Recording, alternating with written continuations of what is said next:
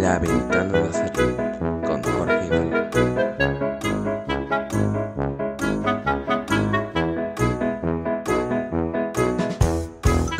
Aficionados y aficionadas rojiblancos, aficionados nazaríes en general, encaramos esta 36ª jornada.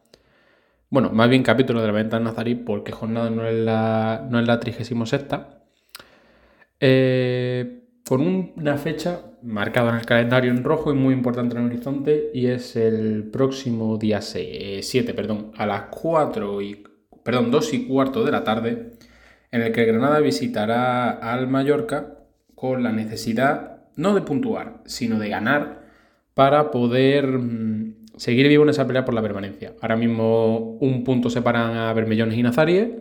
De ganar el Mallorca se pondría a 4 del descenso. De empatarse mantendría las cosas iguales, con posibilidad de que el Alavés recortase muchos más puntos si consigue ganar al Celta, y de ganar los nazaríes se pondrían 2 puntos por encima del descenso, metiendo los Bermellones.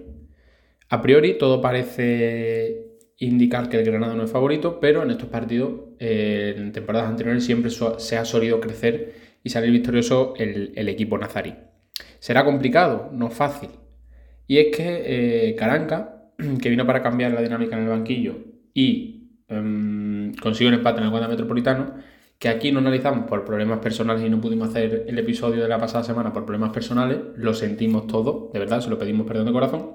Buscará su primera victoria como técnico nazarí en su tercer partido. De momento 2 empates, insisto, el primero en el Wanda Metropolitano 0-0, donde el equipo dejó muy buena imagen defensiva, y el segundo contra el Celta con otra vez suspense, esta vez marcó Darwin Machís, y con la fragilidad, la vuelta a la fragilidad defensiva que parecía que Karanka había recuperado en el Wanda. Desde que se fue Diego Martínez no sabemos qué le pasa a este equipo, pero defensivamente no termina de carburar, y en la situación que está, no solo que es que se le vea vulnerable, sino que evidentemente puede ser un factor determinante para acabar consiguiendo la permanencia. También tenemos que analizarle, insisto, y como le hemos dicho, el empate de la pasada semana contra el Celta en Los Cármenes. Lo veremos después con otros especialistas, pero simplemente le diremos que Barcia, que debutaba, hizo bien cerrando en la zurda a Iago Aspas, pero acabó sufriendo un exceso contra el delantero gallego, que fue el que acabó marcando el tanto, y que si no es por Massimiano posiblemente el resultado podría haber sido mucho peor. También hay que tener en cuenta que el Granada estuvo un poco falto de pegada y de finalización en los últimos minutos, y que Darwin Machís, pues otra vez en el tipo de descuento, salvó al equipo nazarí de caer derrotado y de posiblemente haber dado un paso atrás en su pelea por la permanencia. Muy buenos minutos también de Arezzo, que desde que llegó no tuvo mucho protagonismo con Robert ni con Torrecilla, y que parece que sí lo va a tener ahora con Karanka. Así que, sin más dilación, empezamos este 36º episodio de La Ventana Nazarí. I fight my way. Como todas las semanas tenemos aquí a nuestros 2 colaboradores habituales. Muy buenas, chicos. Muy buenas, compañeros, encantado de estar una semana aquí más con ustedes. Muy buenas, compañeros, un placer estar una semana más con vosotros, y bueno, con un puntito más en el casillero.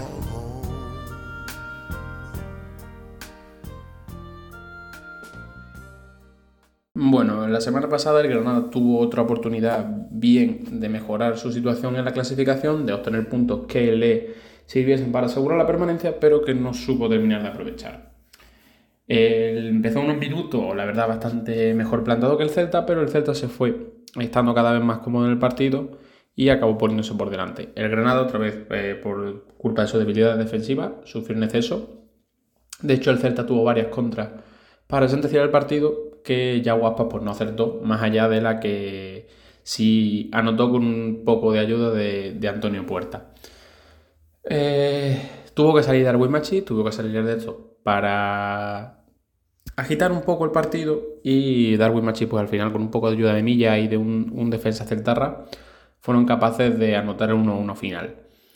Sí, con la buena sensación que había dejado Karanka en el Wanda con respecto al poderío defensivo del equipo, parecía que había mejorado.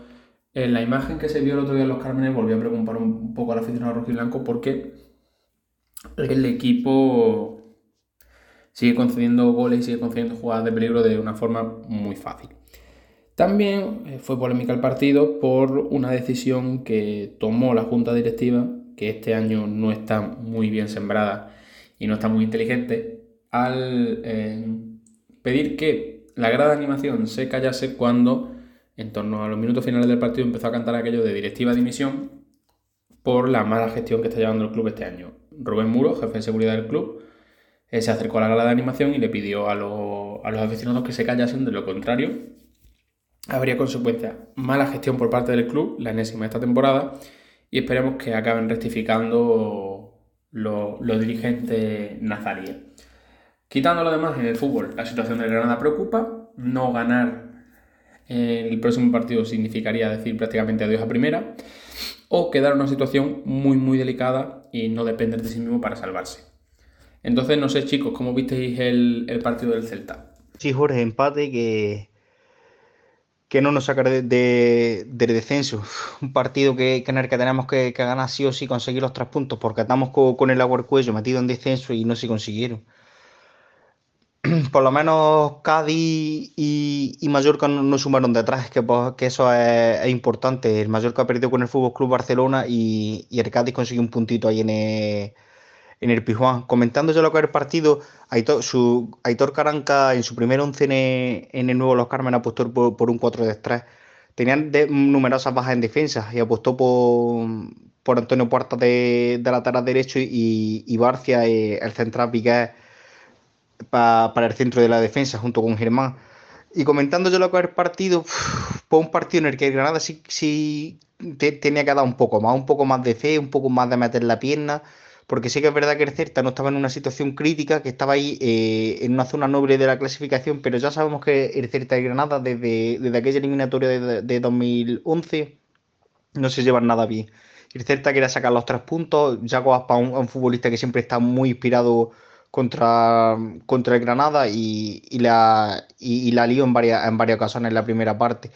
La primera parte nos salvamos de algún que otro gol por las intervenciones de Luis Massimiano, pero ya en la segunda ya no pudimos. En una jugada, en un robo en el centro del campo que le hacen a Luis Milla, se planta Santi Mina delante del portero, en un pase de la muerte Antonio Puerta no puede hacer otra cosa y la manda dentro. Llega muy forzado y el jugador almeriense la manda dentro, y menos más que tuvimos la respuesta de Darwin Machís. Pienso que el equipo tiene que tirar más de Darwin Machís, Aitor Karanka tiene que tirar de Darwin Machís, porque ya que no está Rochina, ya que otros jugadores no están rindiendo a su mejor nivel, pienso que Darwin Machís es el futbolista más desequilibrante de la plantilla y que tiene que dar ese paso adelante para sacarnos de esta situación crítica. Quedan 4 partidos y tenemos que dar lo mejor. Lo mejor de cada futbolista. Está un puntito del descenso, pero nos esperan unas 4 jornadas muy duras. Estadio Nuevo Los Cármenes, bastante lleno de público. La gente estuvo a la altura de las circunstancias. Hicimos un partido en el cual teníamos que sacar puntos para tratar de huir de la zona de descenso. Finalmente sacamos un punto, nos quedamos un punto de salir. Esencial partido el que afrontamos ante el Mallorca este fin de semana. Y yendo a lo que fue este partido, pues tenemos un partido en el que hay jugadores que siempre marcan la diferencia. Y bueno, en este caso, desgraciadamente, Luis Suárez no estuvo entre ellos. Suárez recibió un pase, tuvo una acción, un pase de Uzuni en el que podría haber en el primer tiempo hecho el gol del Granada, habernos adelantado el marcador. Recibe un balón de Uzuni, pega a Muñeco dentro del área, pega al portero, un disparo a una zona a la que el portero podía llegar. Si lo tira para lo contrario, es gol 100%. Luis Suárez no está teniendo la mejor de sus temporadas, ni muchísimo menos. Al menos esa es mi perspectiva y mi sensación. Luego hay otros jugadores que sí pueden dar más de sí, o que sí dan algo más de sí. Por otro lado, el debut, no estoy seguro si fue debut, creo que sí, de Barcia en Liga. Lo vi, bueno, por momentos. En el primer tiempo tuvo una acción en la cual casi nos cuesta el gol, pero por lo demás creo que cumplió sobradamente. Iago Aspas, que nos tiene muchas ganas, es el que hace el primer gol del partido, que anota ahí en una gran jugada. Se le veía con la mira en los labios, luego tuvo más acciones para poder aumentar el resultado, para poder aumentar los goles, pero finalmente pues acabaría empatando el partido nuestro Granada en los últimos minutos con una buena acción de Luis Milla, también de Darwin Machís. Añadir también que me gustó bastante cómo jugó el uruguayo, nuestro gran fichaje Matías Arezzo hizo un buen partido en los minutos que tuvo. Y bueno, el Granada pues defensivamente algo flojo estuvo, ¿no? Porque concede demasiado, pero ofensivamente pues bueno, anotamos ese gol que nos da el puntito y poco más. Se esperaba bastante más de este Granada. Si no llegamos a sacar el punto estaríamos en un contexto diferente, la verdad estaríamos hablando de otras cosas diferentes, pero bueno, nos vale este punto. Nos vale a media. Y este sábado, a las 2 de la tarde, se viene la cita. Marcada en rojo para todo el granadinismo en el calendario, sin duda, porque se enfrentan Mallorca, 17º, Granada, 18º, con un punto de diferencia entre los dos. Se enfrentan en el Visit Mallorca Stadium. Evidentemente, en Islas Baleares, en la capital, Mallorca. Y muchas veces se banaliza con el hecho de que se llama este partido es una final, sin necesidad de serlo. Yo creo que el tópico ese, en este caso, es bastante acertado para definir el partido que tienen que disputar los dos en breves momentos, ¿no? El equipo de Aguirre, que como entrenador del Mallorca lleva ya 5 partidos, solo ha conseguido 2 victorias. Los otros 3 han sido derrotas, incluyendo la del Barça en el Nou Camp. Karanka, como entrenador del Granada, lo mismo, lleva 2 partidos, 2 empates. Todavía no conoce la victoria como técnico granadinista. Y desde que el equipo entró en puesto de descenso, desde esa destitución de Rubén Torrecilla, se han ido acercando. El Granada ha ido perdiendo diferencia con el Mallorca hasta que lo ha adelantado, y tras la derrota del Mallorca la pasada jornada y el empate del Granada, pues al menos un punto se recortó. El empate diría que no le sirve a ninguno de estos dos conjuntos, porque de empatar tendría que estar a expensas de lo que pasase en el partido del Alavés contra el Celta en Balaido, para saber si el equipo babazorro pues le recorta o no distancia. Evidentemente, los dos dependen de sí mismos. El que gane pues posiblemente tenga mucho camino hecho de cara a la salvación, especialmente si lo hace el Mallorca, ya que se pondría 4 puntos de su inmediato perseguidor, que sería el Granada.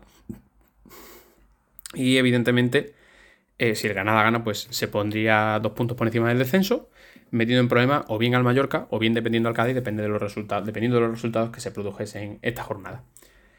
Así que no sé, chicos, ¿qué os parece este vital, trascendental y imprescindible partido para los objetivos del Granada, que por cierto estará apoyado por 300 granadinistas? El club reculó esa idea de no subvencionar, sino más bien no apoyar los viajes de los aficionados, sino que dejó que cada aficionado se buscase la vida por su cuenta, y al final pues se han limitado los 300 desplazamientos que ponía el club a disposición de los abonados.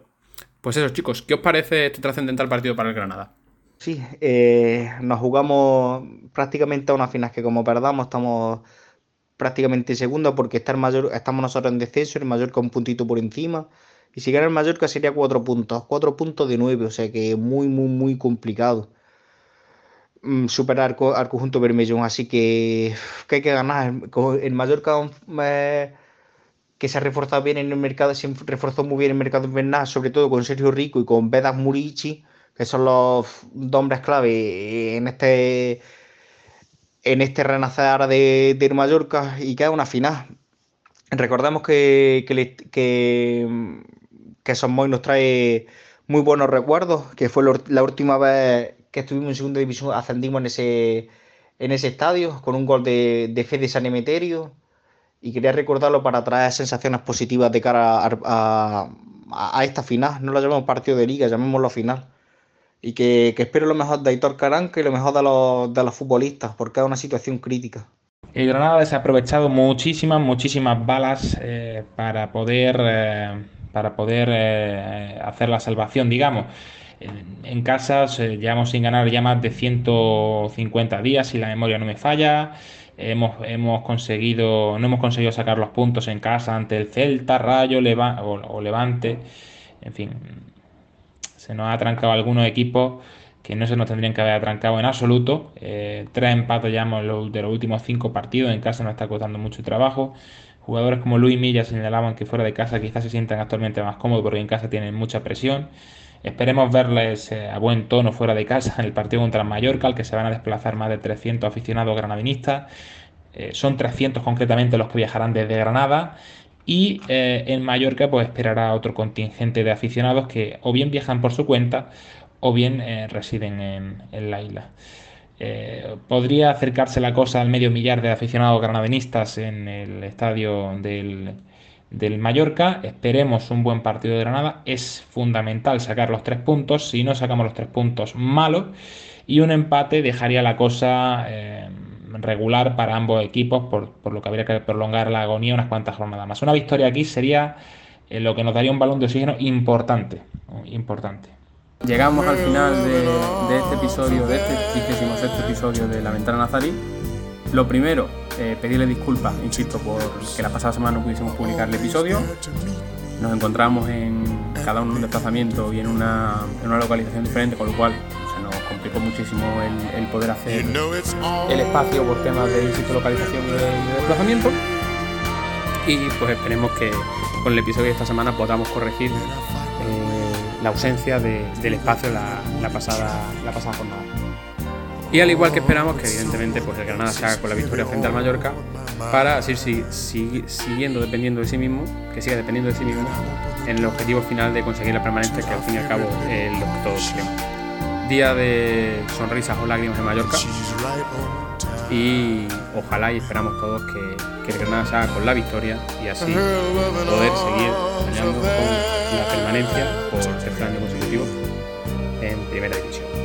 Un saludo y nos vemos la próxima semana. Esto es todo, compañeros, nos vemos la semana que viene y espero que con buenas noticias, que ya va siendo hora de que nos llevemos una alegría. Muchísimas gracias, compañeros, un placer estar una semana más con todos vosotros. Esperemos que la semana que viene estemos hablando de un Granada fuera del descenso.